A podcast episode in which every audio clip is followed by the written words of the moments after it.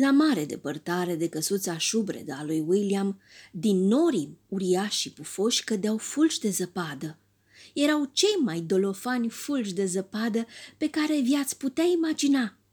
Dacă ați fi întins limba să prindeți unul în gură, v-ați fi simțit atât de sătui încât nici n-ați mai fi mâncat la masă. Așa de dolofani erau fulgii aceia nu erau fulgi de zăpadă obișnuiți, pentru că asta se întâmplă la polul nord, iar la polul nord nimic nu e obișnuit. Fulgii de zăpadă loveau pământul cu o bufnitură care răsuna cu ecou printre munții din jur, ca și cum o fanfară ar fi bătut din tobă neîntrerupt. Bum, bum, bum! Și nu era singurul zgomot care se auzea. Dacă ascultai atent, auzeai voci, departe, în adânc, cântând împreună cu ritmul bătăilor fulgilor. Erau vocile spiridușilor de la Polul Nord, exact cei despre care domnul Trundle tocmai îi povestise lui William. Cântau cântecul lor de săpat care suna cam așa – Sap-sapă, sap-sapă, sap-sapă, sap-sapă, sap-sapă, sap-sapă, sap-sapă, sap-sapă, piticii sapă după diamante și cântă hai-ho, hai-ho, iar zânele de sus strigă alu, alu, iar noi nu suntem nici pitici, nici zâne, noi suntem spiridușii moșului de adâncime, dar noi nu suntem nici zâne, nici pitici, suntem spiridușii moșului și lucrăm aici. De aceea săpăm și murmurăm în șoaptă, sap-sapă, sap-sapă, sap-sap, sap-sapă. Și de ce săpăm noi așa de stihii? Săpăm după jocuri și jucării, săpăm până când mulți nici nu mai simțim cu ce ne apucăm și pe unde pășim. Și toți cormonim prin gheață și nea, sap-sapă, sap-sapă, nu te lăsa! Spiridușii inventau tot felul de cântece. De fapt, spiridușii de la Polul Nord nu vorbeau niciodată normal, vorbeam numai în rime. De exemplu, dacă un spiriduș de la Polul Nord voia un pahar de suc de portocale, n-ar fi spus niciodată Îmi dați un pahar de suc de portocale, vă rog? Spiridușul ar fi spus ceva de genul. Îmi dați un pahar de suc de portocale, vă rog, din fructe proaspăt culese și proaspăt lăsate zăloc, cu coajă rasă și miezul proaspăt stors, ca să rămână din el doar cei mai gustos. Sau dacă un spiriduș de la Polul Nord ar vrea să-i dea bună dimineața altui spiriduș de la Polul Nord, iată ce i-ar spune – Bună dimineața, spiriduș de la pol, să-ți aducă ziua mult câștig ușor și dacă nu fi să te umpli de bani, măcar fi sigur că te așteaptă mulți ani. Aveau rime și versuri pentru orice ocazie și inventau tot timpul poezioare noi. Unele erau destul de bunele, altele erau de-a dreptul oribile, dar le cântau pe toate la fel. În acea zi de decembrie deosebit de rece, în minele de gheață de sub câmpurile de nea de la polul nord se aflau opt spiriduși.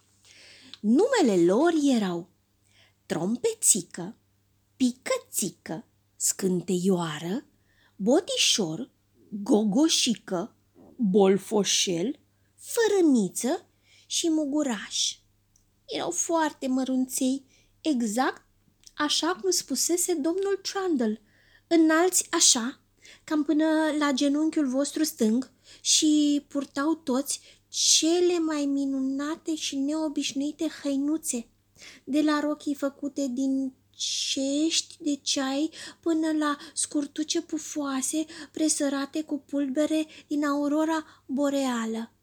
Arătau cât se poate de spectaculos.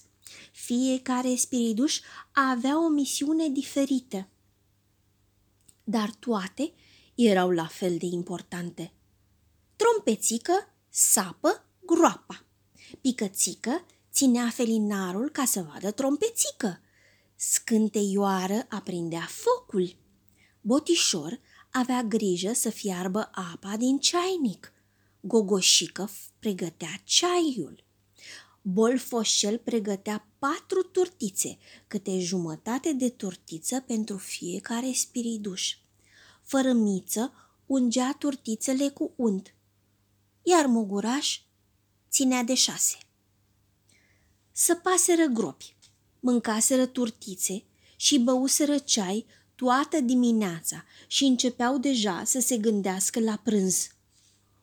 O fi fost mărunței spiritușii de la Polul Nord, dar le era tot timpul foame. Nu ne-au mai rămas turtițe de molfăit? a zis Muguraș. Mi-e foame. Hai să ne apucăm de gătit.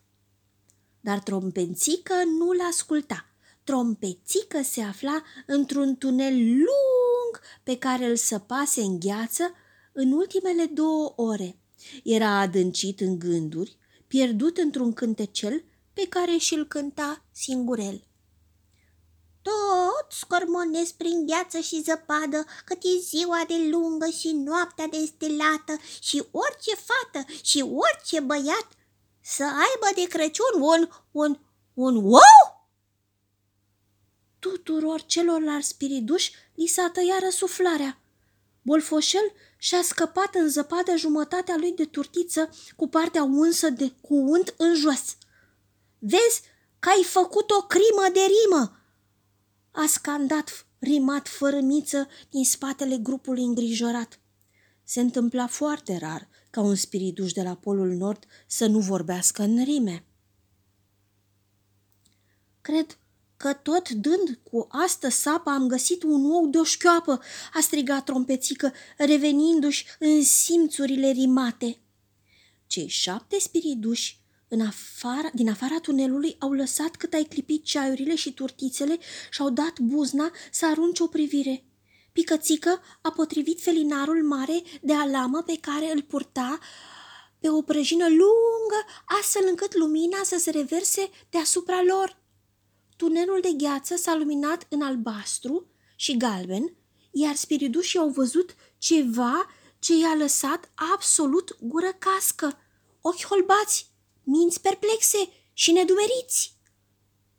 Un uriaș ou înghețat. Cei mai mulți dintre spiriduși trăiseră peste 200 de ani și văzuseră la polul nord tot felul de ciudățenii și de lucruri anapoda, dar nici unul dintre ei nu văzuseră vreodată un ou prins în stratul de gheață.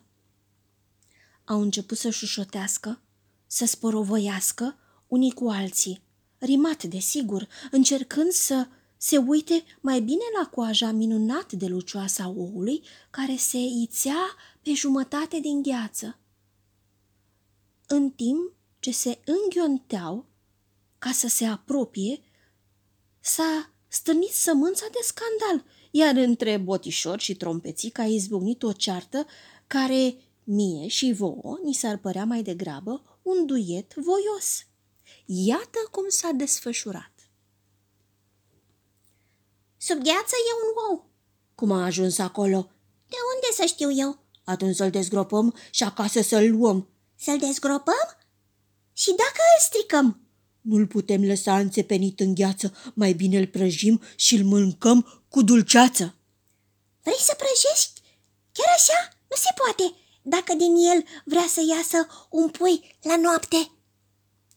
Exact când trompețică își termina de cântat replica de mai sus, s-a întâmplat ceva care i-a făcut pe toți spiridușii să sară ca arși. Oul s-a clătinat. Spiridușii s-au înghesuit unii în alții cu ochii ațintiți asupra lui, iar în tunel s-a lăsat o liniște absolută. Chiar era ceva în ou, ceva viu. Pe urmă, dintr-o dată, de parcă repetaseră luni în șir, spiridușii au început să cânte toți perfect la unison.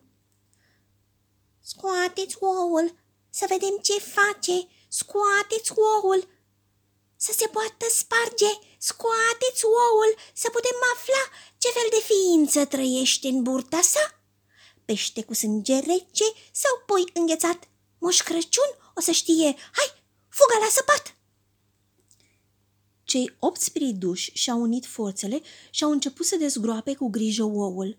Era o treabă delicată și meșteșugită, pe care numai spiridușii de la Polul Nord o puteau face.